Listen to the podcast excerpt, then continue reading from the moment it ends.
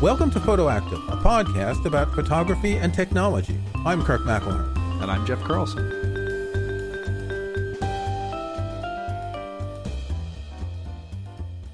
So it's time to look at the photographer's dilemma. Oh, yeah.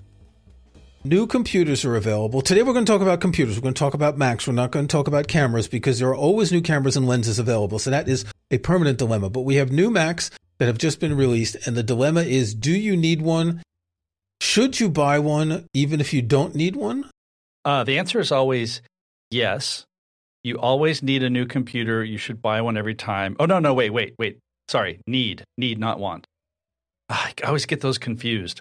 Yes, I want the new computers. Do I need one? Do you need one? Uh, it's a big question. It always comes up. The problem with photography is we have gear acquisition syndrome for the gear we use to take the photos, but we also have gear acquisition syndrome for the gear we use to work on the photos, assuming we're working digitally. If we're working analog, you basically you buy an enlarger and you stick with that. You're not going to keep buying new toys like that. I don't know if there's like a like a new chrome plated enlarger. Did they ever like have those sorts of like upgrades like oh it, it's a fancy enlarger. It's, it's not just I don't one. think so. I mean, you, you know you're in a dark room. You don't really see very much so it doesn't matter what it looks like. Wait yeah. Oh hang on hang on hang on. You say it doesn't matter but you know that somebody out there would have paid for like a chrome enlarger for that you know five minutes before they turn the lights out. I mean it's just human nature to want the the new shiny thing. Well I would think that it's more lenses for the enlarger that would be the gear that you'd buy. But Probably. again, I don't know enough about that. We need to get someone on who can talk about doing prints. So Apple released the M3 Max. Well, they announced them a week ago, and we're recording this on November 7th, and I think they're just started shipping um, yesterday and today. This time around, they have the M3, the M3 Pro, and the M3 Max, and the M3 Ultra and the M3 Pro Max Ultra are coming out at a later date. Uh, it just it keeps bothering me from the beginning. Pro Max Ultra. So you've got four different processors in the same family. I guess it's better than like the Intel version, this and that. Yeah.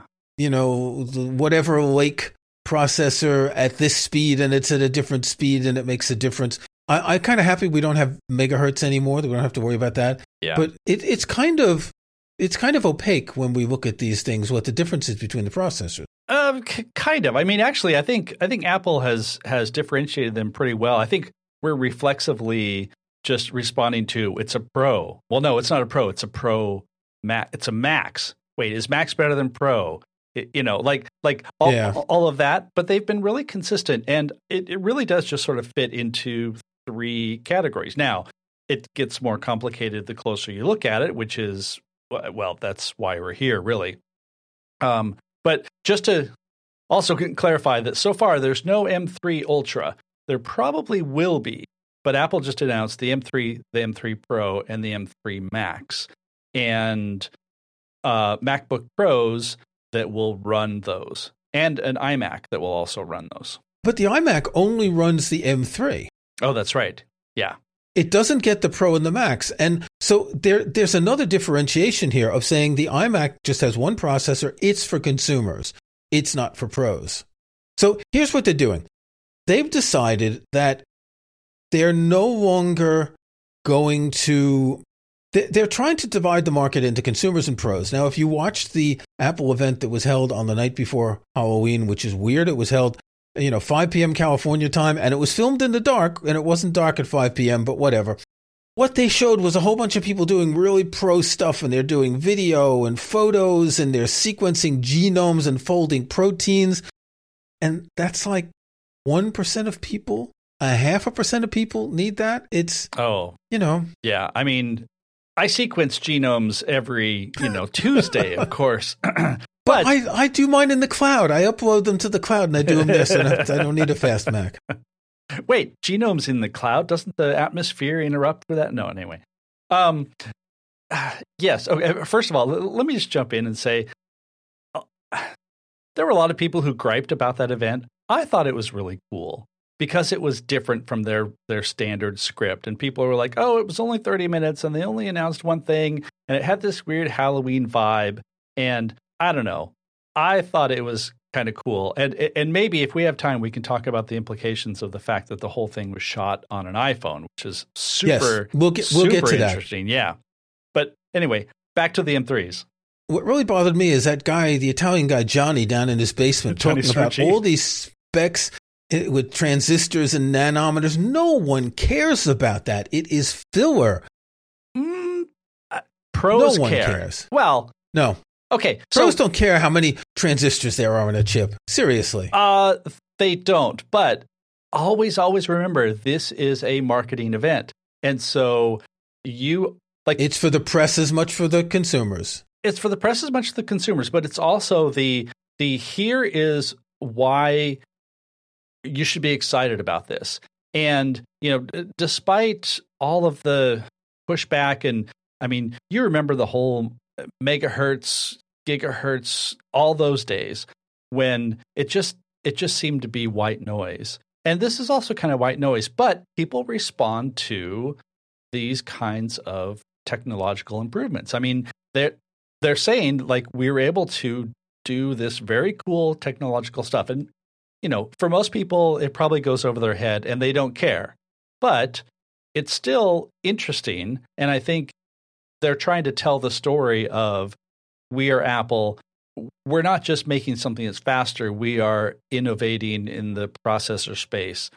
And I, I mean, maybe I think this is as much for the people who are in that that industry, in the processor industry. I mean, I can only imagine that the people at Intel were probably just like deflated because they they can't make anything yet that that compares to these chips and they've been working on it. I mean, even the M1 chip with its its you know good power conservation and performance, the the things that Intel is coming out with, you know, yes, here's a processor that's faster than what anything that Apple can do.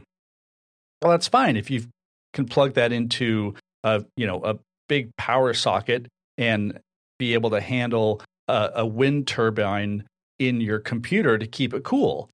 And so I think as much as this is, you know, a consumer event, I think that little part, especially with again the very intense Johnny Srouji, who is intense anyway, and, and and doing this in like a dark room, you're like, I don't want to meet that guy in a dark room.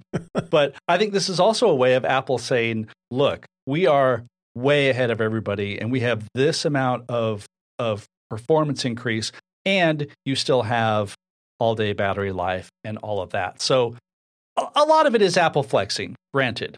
But I think some people respond to like, oh well, this thing is more amazing than the other one because it has more more things. It's got more transistors. Ooh, what does that mean? I don't care. It's got more. I have a playlist of Johnny Srouji's discussions presenting um, processors that I use when I can't sleep. it is the most dry, boring thing that in any of these Apple events. It really is. It's just it's boring. So I want to just talk about the non-pro uh, market segment okay. because the the the M3. We said the iMac only comes with a basic M3. It will not come with an M3 Max or an M3 Pro. And the existing iMac, which is about two and a half years old, is still only ever had an M3 without modifier, basic processor. And Apple just yesterday said we'll link to an article in The Verge where someone from Apple said we're not going to update the 27 inch iMac. Now, you could read this two ways because the 24 and a half inch, which is the current iMac, was not an update of the 21 and a half inch. It was a new size with smaller bezels, so the basic size of the computer was about the same. Maybe they're just not going to come up with a 27, but they're going to come up with a 30 or a 32. Or maybe they've decided this is the consumer market. We've got one size for consumers, one processor, very limited. You can choose memory, 8, 16, or 24 gigs. You can choose SSD, 512, 1 terabyte, or 2 terabytes. And that's it. Pretty simple choice. Pros buy the Mac Studio with the Apple Studio display. Twice as expensive, obviously. But, you know, if you want a desktop computer for pros, that's what you get. I've always been of two minds about the MacBook Pro because you use a MacBook Pro, right? You I do, don't have yeah. an iMac. That's true. And you connect it to an external display. Yes. So you you disconnect it when you go work in a coffee shop. So you're a digital nomad and you use both desktop and portable. So that other option exists of buying the MacBook Pro with a faster processor and connecting an external display. You don't have to get the Mac Studio. So there are these three options for the desktop basic iMac, uh, the Mac Studio and external display, and the MacBook Pro of any of the different processors and any of the different memory and storage choices with an external display, or even two or four or eight or I don't know how many.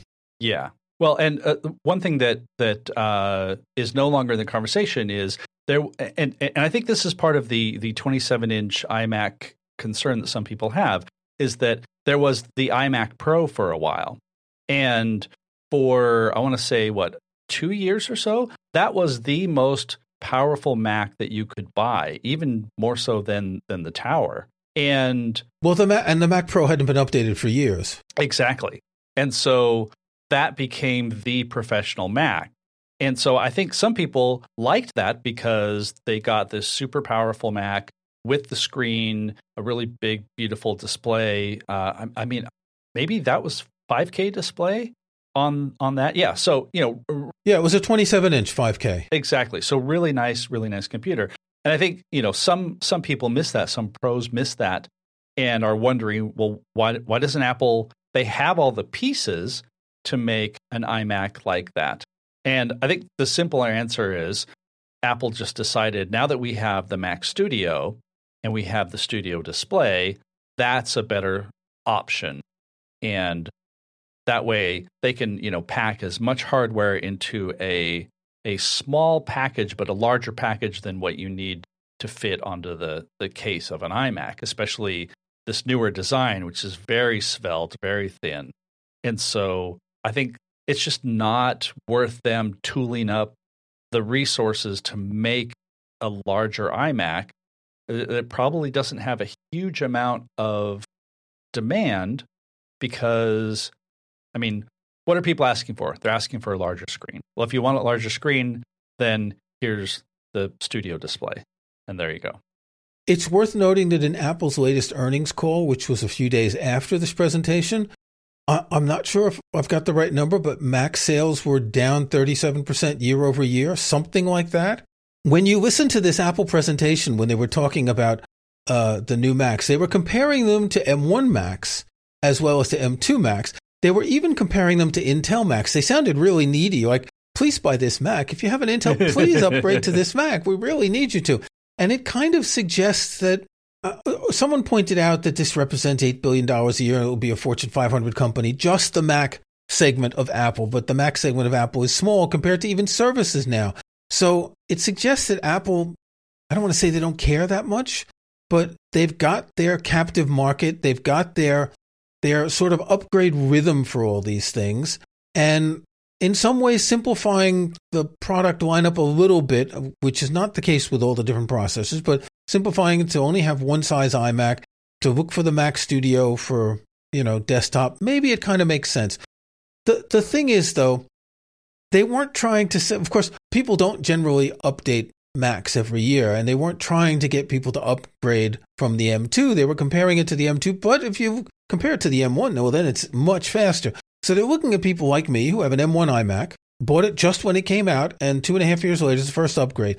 I have said on this podcast and others, I'm keeping this iMac for at least five years. And before the show, Jeff was asking me, even with two uh, macOS upgrades, has anything been slower? Nothing has, except for the number of bounces when I launch Microsoft Word, which may have gotten slower over time. But that's the only app that's slow. that is not um, the processor. That is not the machine. that's machine. not the processor there. No. well, no, no. okay. I, I, I want to point out something. Uh, first of all, the Intel factor, I think, is a bigger factor than than what some people may think because and uh, uh, I have to give credit to my friend Andrew Lawrence who pointed this out that there are probably just a glut of Intel Macs that got sold at the beginning of the pandemic. Because if you remember, people suddenly had to work from home. Yeah. There were a lot of iMacs, a lot of uh, you know MacBook Airs, laptops, and all of that.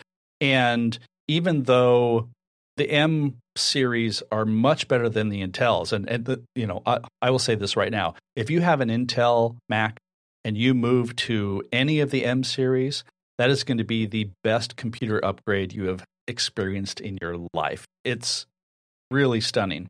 But at the same time, those Intel Macs, they still work well. I mean, they're only, you know, two and a half, three years old.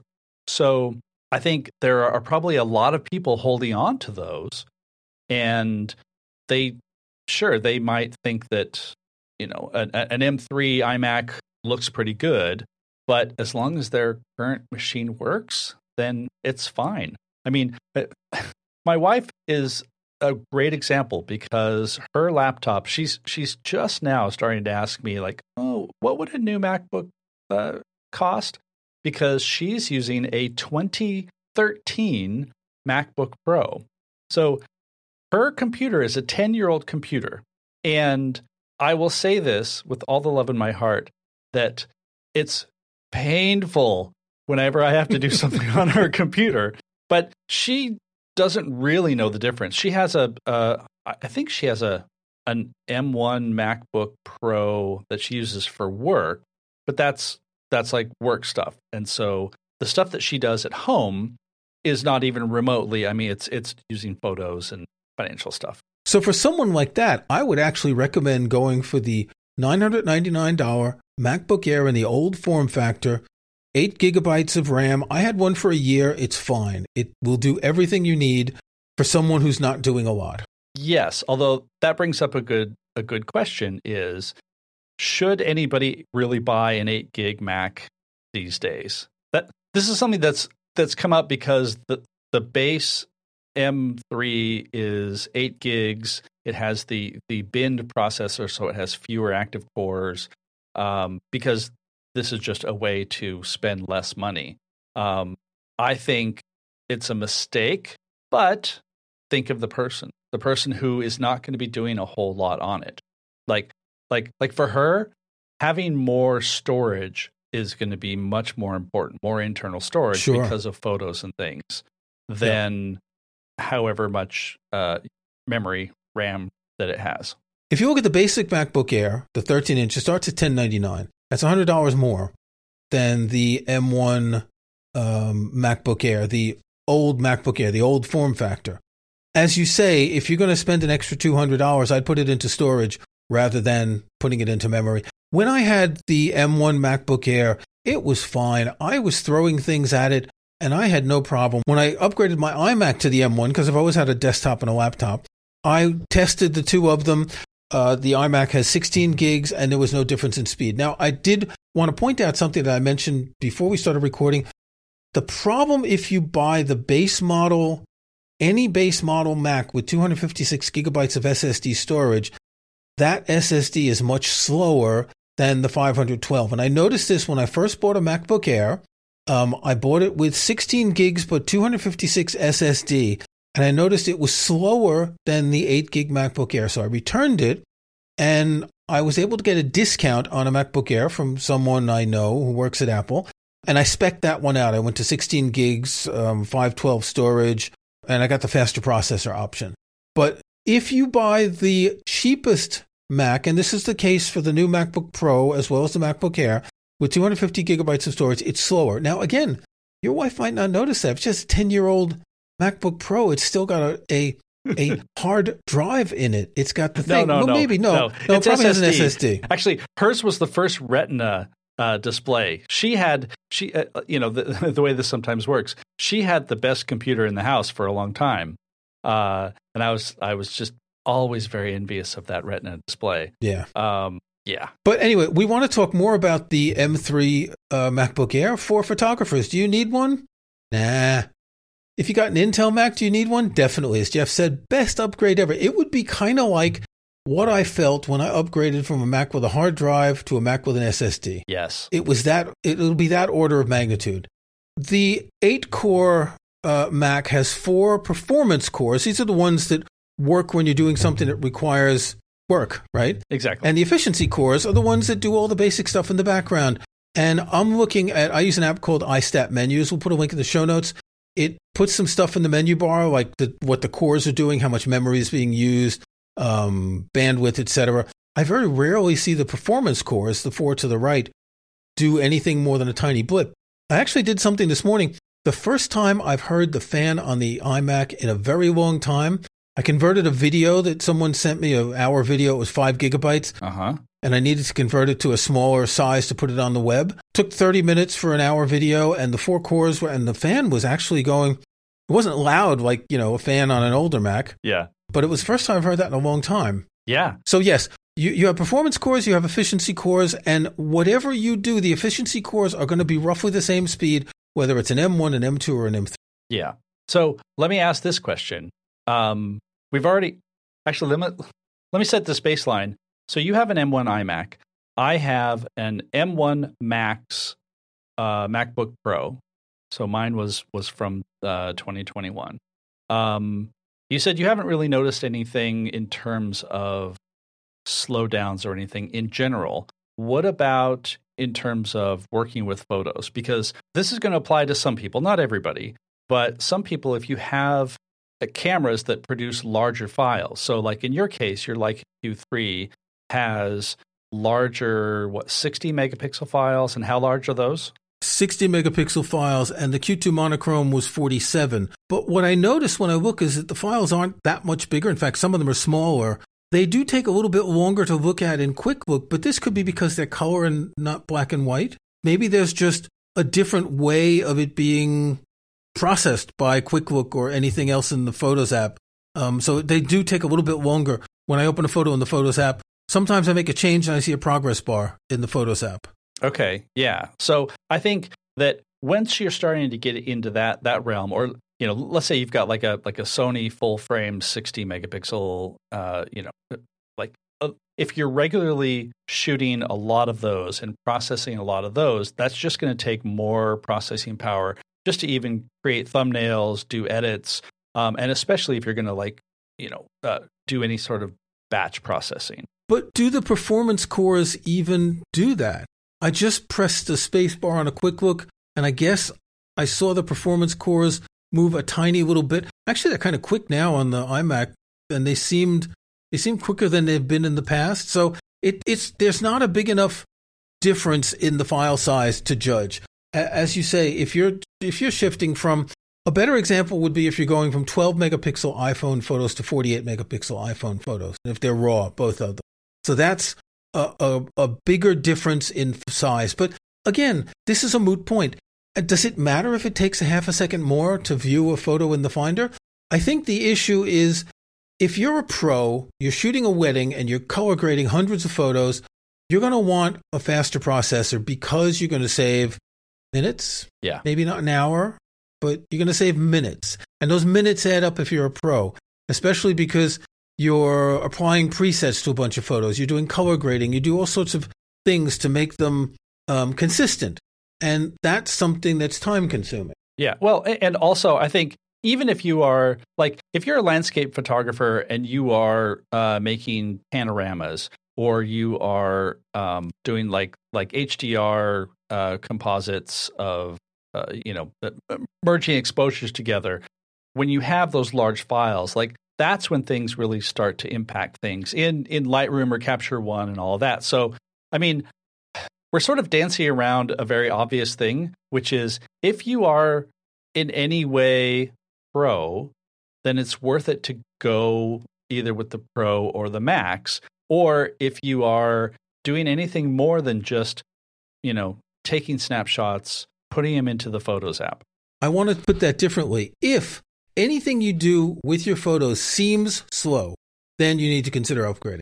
Because these M series processors from the M1 to the M2, I don't have an M3, nothing seems slow. Mm-hmm. Nothing, literally nothing seems slow that I've done. So if you're doing something that's more demanding and it does seem slow, then you might get an upgrade. But you can't upgrade from the M2 Max to the M3 Basic, right? You've got to jump up at equivalent or faster. Um, if you have a Pro, you can't. Do you want to stick with the Pro? Do you want to go with the Max and get an extra bump? Because it looks like the bump isn't that great uh, among the three processors. But the one thing that I noticed, and, and I'm not sure how much this applies to photography, is that it's not just the processor speed, but the memory bandwidth changes. The basic M3 has 100 gigabytes per second. The M3 Pro has 150. The M3 Max has 300 gigabytes per second for the 14 core and 400 gigabytes per second for the 16 core. So that means that's a fourfold difference, right? From 100 gigabytes for the M3 to 400 gigabytes for the 16 core M3 Max. It costs about $9,000. But if the memory bandwidth is important, and depending on what you're doing, it may or may not be, then that's something that's going to save you a lot of time. Plus, you can go up to 128 gigabytes of memory on the M3 Max, which is almost obscene. it's obscene unless you are editing video regularly or doing the the you know protein folding and all those things that, that we mentioned. And in that case, it's super easy. Like you need the very expensive, very fast, all of that. That I, I, I don't think that applies to anybody. And actually, if that applies to anybody in our uh, listenership, listener, listener, to any of our listeners, uh, I would love to hear what you're using that for because, you know, like that's for most people, for most photographers, even that's that's kind of a a giant leap. But you know, like for some people, that really does make a big difference. You know, we always we're getting to the end of our allotted 30 minutes and I just want to sum up to say that we always see these examples of people doing 8K video and protein folding and DNA sequencing, but no one talks about the basic tasks of photography. I would like to see a lab test something like doing specific, you know, types of things in Lightroom, Photoshop, um, maybe another couple of apps across the different families of processors. It would be a lot of work. It would require a test suite, yeah. multiple computers to find out. I don't think photography is really going to benefit from it because when you're doing video, it's constant, right? You're, you're looking at the video and it's kind of streaming. Mm-hmm. When you're editing a photo, it's you edit the photo and it's over. So you don't notice, you might notice a lag with video that you wouldn't with photos. Again, what's the cutoff point? Having hundreds of photos that you're doing something to, but even then, if it takes 30 seconds to do it, is it worth, let's see, 4699 for the 14 inch MacBook Pro with the 16 core CPU, 128 gigs of RAM, and I didn't even up the storage from a terabyte, 4699. yes. My gosh, you could almost get a Leica for that. you could get well just shy of a Leica if you go to let's see. You get half of a Leica. Four terabytes at fifty six ninety nine. You get a Leica Q three. Yeah, and for some people, that's what they need, and, and, also for some people, that's what their company's budget will allow, and you know that has has but all those see, things. But see, that's totally different. Exactly. If it's a business paying for it, exactly, it doesn't matter. Okay, right. I want to I want to throw in one more thing here that we haven't talked about that is kind of like all over the place. The GPU performance on these new M3 chips is much improved, and they they said that there's there's a way of dynamically caching the information with GPU, and that basically means that it's just being more efficient. Now, how does that affect photographers? Well, it all depends on if your software really takes advantage of the GPU. And a lot of them surprisingly still don't. Like Lightroom, for example, I think is there are some places where uh, the GPU kicks in, I think, to uh, you know render thumbnails and things like that. But I believe predominantly it, Lightroom is still using the CPU for most of its operations, and so I think that's gradually going to change because you can really get amazing results when you rely more on the GPU, and especially with you have, especially when you have processors that are better at GPU stuff. But so far, none of the, the, the photo apps really hit that hard and really take advantage of it because, from what I understand, that is a massive engineering uh, feat. Like supporting GPUs on the Mac is fairly straightforward. I'm not a programmer, but once you get on the Windows side, it's just this giant macrocosm of specs and, and all sorts of things. So for right now, you'd be like, oh, I've got this fantastic new GPU, but you may not see a whole lot of difference in your photo apps because it's just not taking advantage of it. It's a good point. I remember some years ago when they introduced the possibility to have an external GPU that you connected by Thunderbolt. Yes. That didn't last long because I guess no one really supported it, did they, in software? I think only Apple did, and I think it probably only really worked for like Final Cut Pro. And so, yeah, for the for the big editing houses that needed that kind of iron, that's what they got. But then iron, yeah. but then I think big the, iron. I think the the the Mac Studio came out and basically made all of that literally obsolete. And then they were like, okay, don't need to do that anymore. Do you know who they're really making the MacBook Pro for, and they didn't really mention it? Oh, who? People using Xcode. Oh, yeah. Xcode is incredibly processor intensive. And they're looking at all the developers out there, even making iPhone apps. Hmm. And all of these people will benefit from these, maybe not the GPU so much, but I would assume Xcode is going to take advantage of it, but it's not GPU intensive, right? Um, Yeah. When you're building a project, it's more processor intensive. And all of these people will benefit from these new Macs. So maybe, in fact, maybe the only reason that Apple is still making pro level Macs is so they can get developers to use them with Xcode. I think that's a on social media, but I see developers complain about how laggy and slow Xcode is all the time. Every new generation, then they get a new Mac, and it's good for a while, then it gets slow. It's like it's kind of like I don't know. It, it's just it feels like people complaining about Microsoft products sometimes. Nobody complains about Microsoft products. Come on. All right, let's go to snapshots. What Let's do snapshots. Um, I, I have like a little tiny, tiny snapshot. So I was out uh, photographing one day, and uh, I was shooting a waterfall. I got down real low. And I had a tripod, and I was doing long exposures, and it was a really nice experience. Blah blah blah. And I got up and uh, you know, put my stuff back in my bag. Went back, and I realized that at some point the little cup around my viewfinder had come off and was probably there in the creek. Um, I did go back and look for it, and you know, black cup, dark creek wasn't going to happen. Fortunately, you can either go without, like you don't necessarily need it, but I actually kind of like it. And so I went, of course, on Amazon and I found replacement cups for the model of my my camera. So I, I still have an XT3, Fuji XT3.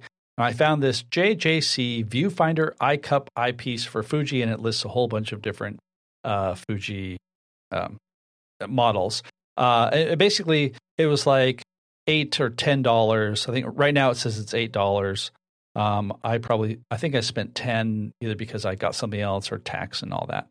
Um, but it's just like it's this tiny little thing where it felt weird to shoot without it, and for eight bucks, I could just replace it. So um, obviously, I, I mean, I'll, I'll link to the one that I got, but if you need one of these, you can go and search for your model and you will find it. And, you know, it's perfectly fine. Kirk, what about you? What do you have this week?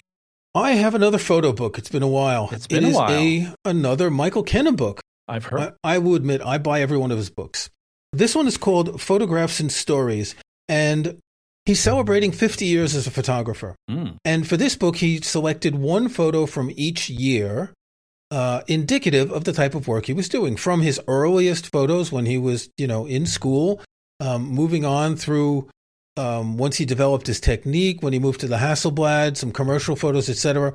If you're familiar with his work, you'll see a lot of photos that are in other books. But what's really interesting is in the back of the book, there's about 200, 250 words about each photo, where he's talking about where he was in his career, which camera he had just gotten, how he was approaching photography, and all of that. Um, he's a very good writer. I mentioned a book a year or so ago that he had taken photos of the school he went to. He had gone to a seminary school, and he went back and took a bunch of photos of the school after it had closed down with a very long narrative, about 40 pages of about his life in the seminary school and how he discovered photography.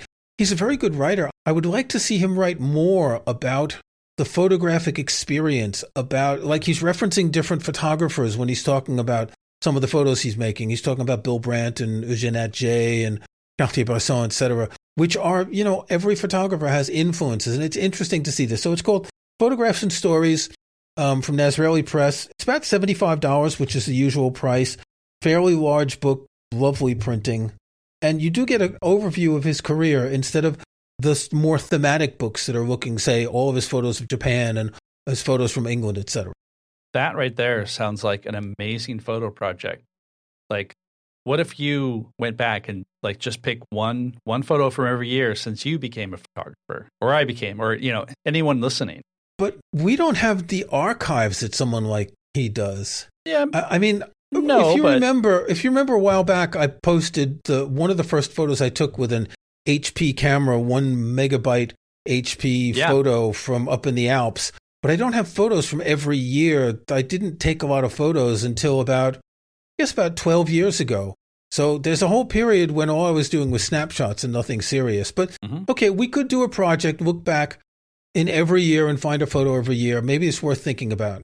yeah, maybe that's a One photo. yeah, yeah, w- one photo. Maybe that's a that's a winter project when we're Okay. When we have no other ideas for an episode. when we have no other ideas.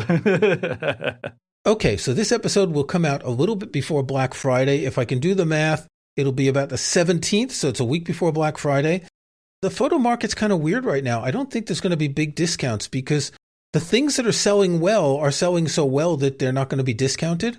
But it's always a good time to pick up SD cards and battery packs and all those things. So keep your eyes on all the usual places to find some accessories or new cameras or lenses. Lenses are often on sale for Black Friday. Yeah. And uh, we will if we find some things usually i will uh, post links to you know maybe sd card sales or something uh, to our PhotoActive facebook group so um, or if you find deals that you think are, are worth uh, looking at then go to the group and post something there too Okay, until next time, Jeff. until next time see you